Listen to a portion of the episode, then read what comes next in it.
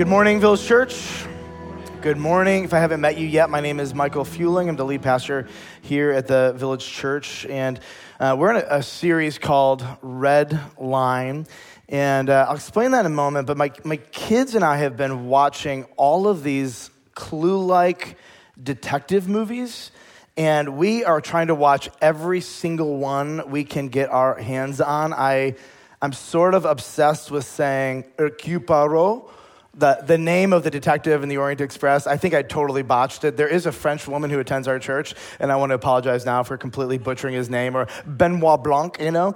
And uh, you guys, you probably have your favorite um, detective, but what I love is I love watching these geniuses walk into utter chaos. And to watch them make sense of the chaos, it's so satisfying. And it's a, it's a reminder that, like in life, very few things actually make sense in the moment. And I'm reminded that there is a God who understands and knows all and can make sense of anything. Personally, I hate not knowing. Anybody else in the room? I, if I'm being really blunt, at times my heart, I demand answers. And sometimes when I don't get the answers, it's easy for me to say, I need some space. You owe me a why. So, do you guys remember the show Unsolved Mysteries? hate that show. it always ended the same way. They never solve the mystery, but there is a murderer in a neighborhood like yours, just waiting to come out. Like I always left with like, oh great, the worst human beings are, the, are, are, like all around us and our neighbors, and we'll never ever figure it out. Well, there, there's a, a phrase that if you've heard me preach long enough, or if I have counseled you, you have probably heard this phrase come out of my mouth. And this is the, the thing that I say when you're looking at a circumstance and it just doesn't make any sense. Here it is there's always a piece of information that if you had it, would actually make sense of everything. Have you ever just looked at a circumstance and you're like, oh, this is so illogical. And then sometime in the future, this new piece of information came out, and all of a sudden, everything made perfect sense. And, and, and here's the deal in every one of our confusing circumstances, God has that piece of information and he doesn't give it to us. And it drives me nuts. Consider Job. This is a great example. If you read the book of Job, you know what's happening to him. This guy loses everything. I mean, his life is an absolute mess. And there's like one missing piece of the puzzle in his brain, which is why is this happening to me? And the entire book is him kind of wrestling with his friends and with God about why is this happening? And all God had to do was give him the missing piece of information. Um, uh, actually, Job, the reason we did this is so that I could make a mockery of Satan, show all of the followers of God for millennia of history after this moment my providence and sovereignty, and so that you could be a hero and a model for people who suffer from now until my coming back again to judge the living and the dead. Like, if only Job would have have known that, don't you feel like it maybe would have helped him, like, I don't know, get through it? And even at the end of the book, him and, him and God have a conversation, and it drives me nuts. He's, he wants to know why, and God's like, Who are you? If I want you to know, I'll tell you. You've asked, I haven't responded. And you even get to the end of the book, and here's what it seems it seems like this guy dies, never understanding all of the catastrophes that happened in his life. There's always a piece of information that if you had it, it would make sense of everything. And of all the unanswered questions in the universe, what I have found are the most difficult for Christians. They fall into two categories. And we call these the why and the will questions. God, why did you let this happen to me? God, what is your will for me? And I, I want to be really clear God knows exactly why he allowed, ordained, or permitted it. God has the answer. Now, whether he chooses to give that answer, that's his prerogative. My experience with the Lord is that he often waits for a while and inevitably begins to make sense of things, but it takes a long time. It usually makes sense after prayer, counsel, and when the series of events are over. How irritating is that? God, what is your will for me? I've also learned about the Lord that He rarely ever gives me anything more than one step ahead. Like, God, I want to know the next five years. And He's like, here's just the next thing I want you to do. Just do that thing. Yeah, but what happens after that? I'll, I'll tell you when, when you get there. And, and the why and the will questions drive Christians crazy. And when God doesn't give you the why or the will, we have one of two options in responding. And one, which is the path of least resistance, is distrust. And distrust starts very simply, it starts with blame. You'll hear this come out of your mouth when you're praying. Maybe you're talking to other people about it. God, if only you would have not or stopped or done or done things differently, you begin to look at God and blame him like it's his fault. Then it moves when it gets a little bit darker, the distrust grows. It moves into accusations. You did this to me. You didn't just let this happen, you did this to me. And you know your distrust when you don't know the why or the will is at its worst, when you start working in conspiratorial assumptions. I know you're up to no good. There are people who walk away from the Lord because they don't believe He is for them because they actually do not trust his heart. And they begin to put this framework of God together that he is cold, he doesn't care, he's abandoned you. And they begin to de- develop these really conspiratorial frameworks that aren't accurate at all. I think there's a better option, by the way. I think the better option is trust. And here's, here's kind of how you know that you're on the pathway of trust. When you don't have the why, you don't have the will, you give God the benefit of the doubt. This is hard. To give someone the benefit of the doubt requires trust. Uh, I'll give you a definition that I think really helps us in this context. It's to have a disposition of trust and tenderness to God as we wait for his why and his will. Trust is, is, is the decision I'm, I'm going to I'm going to continue to choose to lean into you. And tenderness, I think, describes sort of the attitude. I'm not going to harden my heart to you, but I'm going to stay tender to you, even though I don't know why this thing happened or what you are up to or how this is all going to pan out. I am going to continue to follow Jesus and I'm going to continue to have a tender heart to you. I cannot tell you how many of my sermons are mostly about encouraging us to have a tender heart to God when we don't understand what he is up to. 1 Corinthians 13, 7 says this love believes or bears all things. And then it says this it believes all things. This is literally trusts.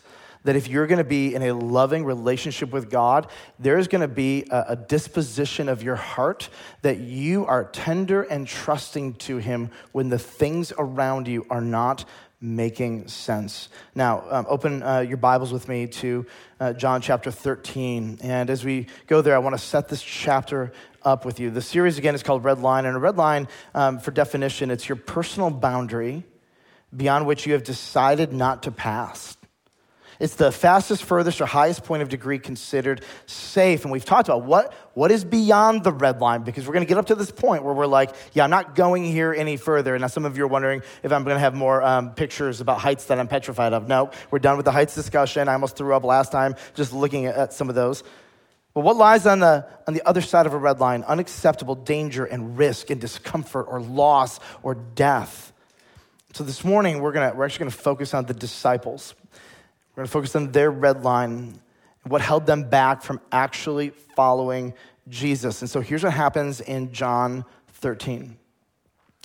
In one short day, these disciples are going to be asked to cross their red line. Now, what you have to understand about John 13 is John, really 12, all the way to the end of the book, all take place in the last week of Jesus' life. In fact, John 13 to the end of the book all take place in the last two days of Jesus' life. And so here's what's going to happen within the next 24 or less hours. These disciples are going to be asked to publicly affiliate with Jesus as he is tried, slandered, and publicly murdered. And, and they're going to have to figure out in the next 24 hours, they have no idea this is coming. They should, but they don't. And they're going to have to really figure out will I follow Jesus and stand with him, even if standing with him means they might kill me too? It's a big deal. Now, as you keep your Bibles open to John 13, I want to set some more context, and I want you to read this on the screen from Mark chapter 8, 31.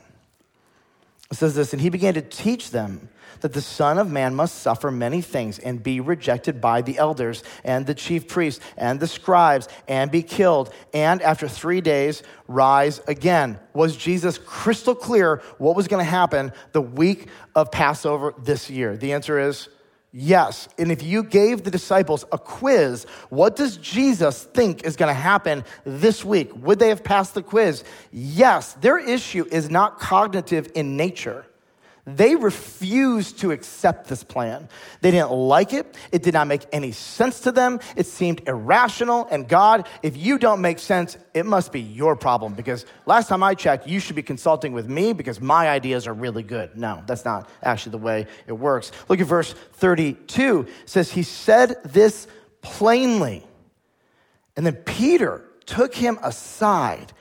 The audacity of this child to take Jesus aside and rebuke his rabbi. This is a really big deal. He is not having this, and I want you to get it. Peter understands cognitively exactly what Jesus is saying is going to happen. And Peter does not trust him in his heart, either that he knows what will happen or that Jesus knows what is best. Jesus, your plan is dumb. And you need to listen to me because we have a better plan. It's time you finally bent the ear to me for once. And, and, and there's, a, there's a question implied when Jesus talks about they're going to betray me, they're going to try me, they're going to kill me, I'm going to rise again. And here's the question that I, I'm guessing they're talking amongst themselves. Okay, if this happens, will we go with him?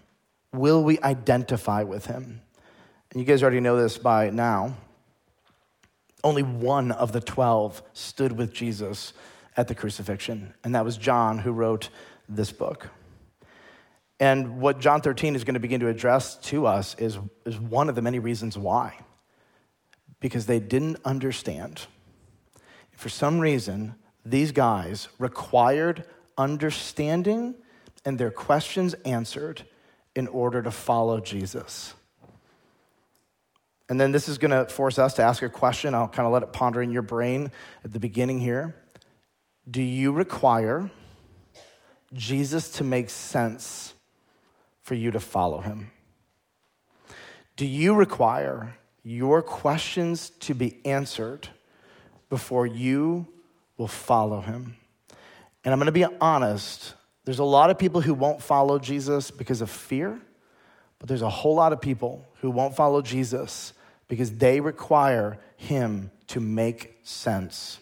Because they have a list of questions. I will not follow you until you answer these, then I will follow you.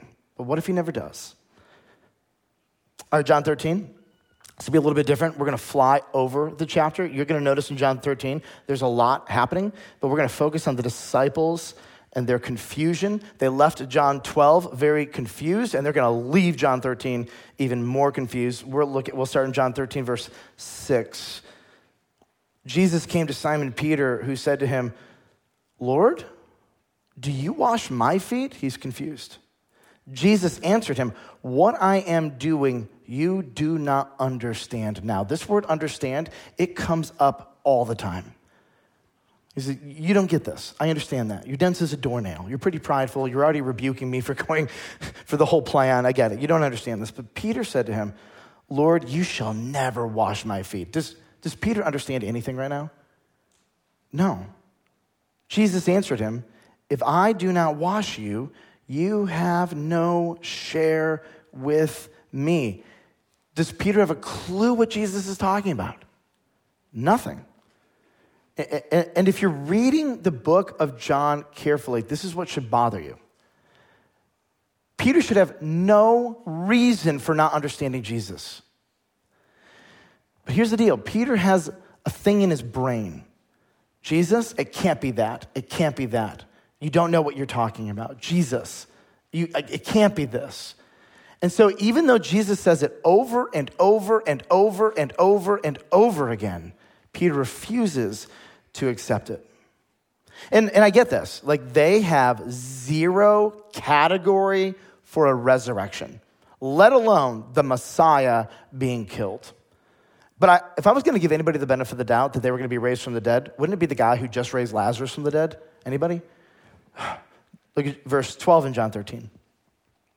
When he had washed their feet and put on his outer garments and resumed his place, he said to them, Do you understand what I have done to you? Do you see this question that keeps coming up? And what is the answer? They have no idea this, number one, is not normal behavior for a normal rabbi, but last time we checked, is Jesus a normal rabbi? We're going to go with definitely not. And the disciples are regularly put in positions where they have to trust in Jesus, even though they have no idea why he's doing what he's doing. And somehow, as the book of John unfolds, they're going to be asked to trust him and to stand with him while he is being publicly murdered and to affiliate with them when they have zero categories for how this could possibly turn out for good. Look at verse 28 in John 13. Um, in verse 27, uh, Ju- Judas is literally in this verse possessed by Satan himself in front of everybody and nobody seems to have like a clue I, I, just in my brain i think if like you were possessed by the devil himself in my presence I feel like my discernment radars would go off. Maybe that's a perk of the Holy Spirit. I don't know. Verse 28, it says this Now, no one at the table knew why he said this to them. What did he say? He said to, he said to Jesus, Judas, What you are going to do, do it quickly. The most evil spirit in existence and the most righteous person ever are playing a life and death game of 4D chess in front of all of these disciples, and they are dumb as rocks and they cannot see at all what's going on. It's just flying right over their heads. Should they have been confused? No, he already told them. They're gonna betray me. They're going to kill me. Guys, Passover is tomorrow. I've already told you the plan, and they have no categories. Now go down to verse 36. and I'm trying to show you this pattern, and this is just John 13. I mean, this carries on in the book of John, their utter confusion. Verse 36 Simon Peter said to him, Lord, where are you going? What has he already told them? I'm going to die. Jesus answered him, Where I'm going, you cannot follow me now, but you will follow afterwards. Peter said to him, Lord, why can't I follow you now? I will lay down my life for you. I will cross the red line. If I am asked to publicly affiliate with you, I will die I will literally tell everybody I follow Jesus of Nazareth. I don't care what the cost is. Jesus answered, verse 38 Will you lay down your life for me, Peter? Truly, truly, I say to you, the rooster will not crow till you have denied me three times. Here's the deal like in Peter's intentions, they're really great, but at the end of the day, until Peter could make sense of things, Peter had no intention of following. Peter required his questions to be answered before he would actually cross the red line. And it's irritating to watch. Now, I want to I answer a question that um, might be looming. Why will 11 of these 12 men fail to stand and affiliate publicly with Jesus in less than 24 hours? And at the end of the day, it's really hard to trust when you don't understand anything that's going on. Nothing made sense to them. Nothing fit into their biblical categories, their theological categories, their relational categories. They could not make sense of anything. And there's something that happens in the human heart when things don't make sense. It's really easy for us to pull away from the Lord. Let me, let me explain to you what actually didn't make sense. So you, you know this if you've read a little bit of the Bible. The Jews were waiting for the Messiah. And the Old Testament, the prophets have a lot to say about the Messiah. He's going to come and he's going to rule over all of not just Israel, but the entire world. He's going to take the enemies of Israel, put them under his feet. He's going to usher in global and eternal security and peace. There's clearly something supernatural about this character because the kingdom that he leads is going to happen forever and ever and ever and ever. And all of those things are true about Jesus, who is the Messiah. But there is another character in the Old Testament, and he was called the suffering servant. And, the, and in the Jewish brain, these are two separate characters. So now you have the suffering servant. And the suffering servant is going to be betrayed. He is going to die. And there's going to be a lot of things that happen to him. And so here's what's been really interesting in Jesus' ministry Jesus has been trying to tell them, I am the suffering servant and I am the Messiah. And in their brain, here's what they're saying that's two different people. How can, how can you be one person but two different people? And he's like, dummies, it's the same person. No, he didn't actually say that word. That's just mine. So, any kids listening, you silly, you silly boys, can't you understand? it's not two people, it's the same person. No, that's ridiculous. Jesus, if he's dead, then how can he reign forever? Do you remember Lazarus? What happened to him? That doesn't make any sense. If you're dead, how can you raise yourself from the dead? Holy moly. This theological conundrum they couldn't overcome it, even though Jesus literally gave them the answer I'm going to be betrayed like the suffering servant. I am going to die, and I am going to rise again. Then I will take on the other messianic duties, and the kingdom of heaven will come to the earth. And then you fill in the blank. They could not put it together for the life of them. It made no sense. And rather than trusting Jesus was smarter than them, they bailed. They bailed. To the point that when they found him raised from the dead, what were they? Shocked. Really? For real? And at, at the end, when they see the resurrection, the resurrected Jesus, they, they go, Oh, we should have trusted you the whole time. And Jesus, I imagine, would have said, Correct. You should have. Do you see, do you see the, the problem here? God has a habit of withholding information. In fact, the New Testament calls this the mysteries that were hidden um, not just from the prophets, but from the spiritual domain and rulers. That there were actually things in the global plan of God that he did not reveal until the apostles revealed them.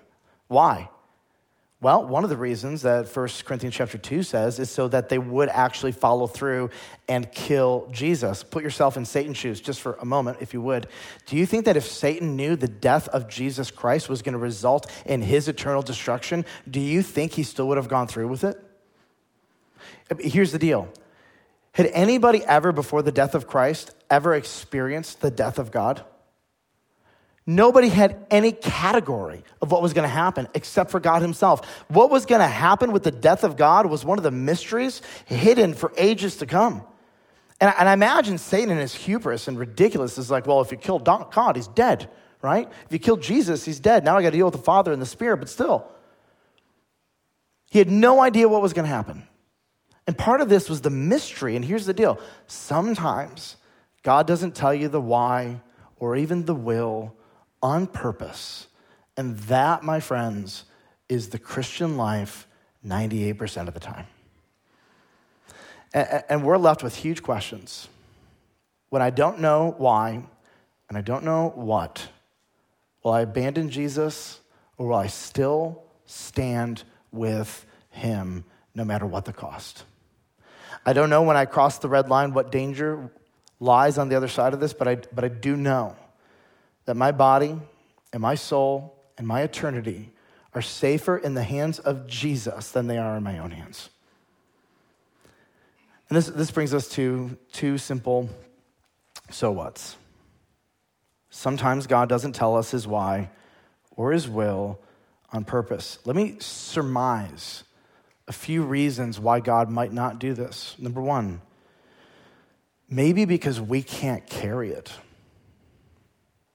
There are some things that are too difficult that are coming down the road that if we knew it now would probably cause much anxiety.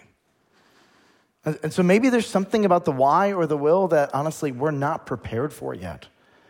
Moms and dads, are there things that you don't tell your kids because they're not prepared to carry the emotional, spiritual weight of it? For sure. It's actually an act of love and good parenting. Maybe because, like Peter, we might actually seek to sabotage God's will. Because in our hubris, that's ridiculous. Why would you do that? If you just do it this way, it's going to be much better, God. Consult with me more often. I have a pretty low fee. Maybe because he's testing your faith to see what he can entrust you with in the future. I have known this to be a regular practice of the Lord. Maybe he is growing your faith, your confidence in him, your trust in him Maybe he's building the muscle because in the next two, three, six, 12 months, he's going to be asking you to carry something and he needs to work you out to prepare you for it. Maybe it's all of the above. At the end of the day, I know that one of the most pleasing things to the Lord in Scripture is trust, it's faith, it's belief, all the same word in Greek.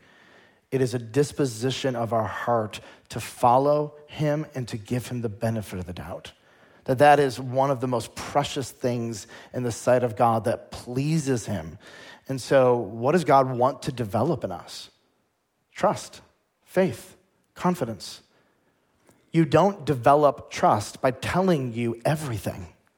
You develop trust by not telling everything and then showing them how it is actually for good. It's very different. If he told us everything, our trust in him wouldn't grow. We would just become entitled brats who said, Keep telling me, keep telling me. I require information to move on, and if you don't give it, I won't. And, the second, so what? If you can't see a theme here, it's a very simple message. And this is what I think if the disciples could, could actually stand before you now, they would say, Trust him. Just tr- trust him. I know it doesn't make sense. I know there's a lot of things in front of you. I know that all, how all this is going to pan out can feel very confusing. I need you to trust him and keep your heart tender toward the Lord. By the time you get to the end of chapter 13, every one of these disciples is even more confused. Uh, look at John 14, verse 1, and Jesus gives them this antidote. He says, Let not your hearts be troubled. Why are they troubled? They're upset. They do not understand what's happening. They don't understand where he's going. They're afraid that this ridiculous plan of being rejected and killed and being raised from the dead is actually to be put in motion. They don't actually believe he's going to be raised from the dead, so they think it's a bad idea. They, they're like, what is going on right now? They're not okay. And he says, believe in God. Believe also in me. Trust me. That's what belief means. Belief is not just a mental assent to a truth, it is a heart disposition Calm your hearts down. Lean into me. Believe me from your heart. This is going to be fine. I know what I'm doing. Stick with me. Stay near to me. Be proud of me. Don't deny me before men. Because if you deny me before men, my Father will deny you. Stick with me. Aren't you so glad for second chances through the blood of Christ? I won't ask you to raise your hand, so please don't. Any of you ever denied Jesus? Have you ever maybe not been proud of him publicly? Anybody? Good? Again, rhetorical, meaning don't raise your hand.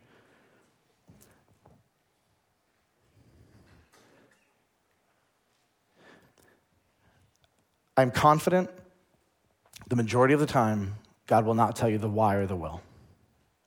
It's interesting when I think about, I did not plan this part, so this will be a little off the cuff. When I think about Matt moving, Pastor Matt, going to Upper Peninsula Bible Camp. We'll talk about that in a few minutes. how many students are having a hard time understanding, God, why would you do that to me? Lord, what's your will in that? And moms and dads, like I like, I mean, gosh, I'm gonna cry again. But just, like I really wanted Matt to be my kid's youth pastor until they graduated. You know, like I really wanted that. That's my will, by the way. My will stinks.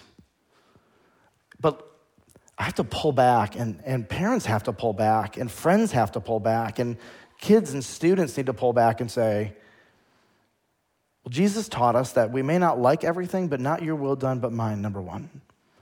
And number two, I'm not going to harden my heart because I don't like it.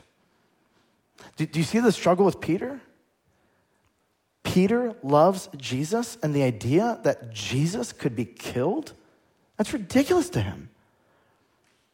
And we have the same thing the, the, idea that God would take someone we love and bring them someone else, the idea that God would allow somebody we love, think about friends and family who have passed away or friends and family that have moved away, and, and like God's will is hard at times. And, and I think one of the things the disciples, if they could get up, they would just look at all of you and say, I get it. The whys will come eventually, usually not right away. The will of God, we know the next right thing. Trust Him Keep your heart tender and soft to him. He deserves your trust. And then, like the disciples, when they saw the resurrected Jesus, they're going to go, Oh, I should have trusted you the whole time because you're a genius. And so I want to I wanna take a moment. We're going to celebrate communion here and, uh, in, in, in, a second. But um, if you are a believer in Jesus and you have failed to trust God, maybe your heart's disposition has been bitterness, blame, accusations, name calling. I think this is a great opportunity to repent of that and to apologize to the Lord and say, I am so sorry. And I have a hunch that if you've been in that position, you already know the next right thing to do. The Holy Spirit has probably already told you you need to go talk to this person or make that decision or make this thing right. Apologize to Him and resolve to follow Him no matter where he asks you to go. And one of the reasons we partake of communion, by the way, is not because we're good, it's because we're sinners. And communion is a reminder to us sinners that the blood of Christ covers all of those who are his, and new starts, new mercies are available to us every single day. Maybe you're here and you have never trusted in Jesus Christ. Maybe you, you require a whole bunch of questions to be answered. And I've got good news and hard news. The good news is you don't need your questions to be answered in order to believe in Jesus Christ. Why do I say that? Here's the hard news you're never, ever going to get all of your questions answered, ever. But do you know that Jesus Christ is God in the flesh? And do you know that Jesus died for your sins in your place? Do you, do you believe that God raised him from the dead and he's coming back? Are you willing to trust your body? your soul and your eternity to your Creator's hands and heart. And if you are willing to do that today, you can trust Christ for the very first time and receive forgiveness of sins and the gift of the Holy Spirit. And when you do that, you still won't get all your questions answered, but He will prove Himself faithful from this point forward into all of eternity. You're never going to get to a point when you look back and you regret trusting your life, your heart, your soul, and your eternity to Jesus. If that's a decision you want to make today, come talk to somebody up front, tell somebody you came with, and we would love, love to celebrate you for the first time being reconciled to God, not by being a good person, but by believing in Jesus Christ. Let's pray together. Father, I thank you for the example of these disciples. I thank you that we get to look at their dense behavior and it's so frustrating, but God, we're not that different. We actually have less excuses because, as, as, your sons and daughters, after the resurrection, we have the Holy Spirit in us. But God, like them, would, would you protect us from a hard heart toward you? Would you teach us to trust you and to give you the benefit of the doubt? Especially when we come up to these red lines, God, I pray you would just give us this ability to have the complete confidence to entrust our reputation to you, our finances to you, our body to you, our friendships to you, the outcomes to you. Lord, would you build in us a spirit of trust so that when we do come toe to toe with these red lines, we can put one foot in front of the next and follow you wherever you lead us. We love you and we pray all of this in Jesus' name. Amen. Amen.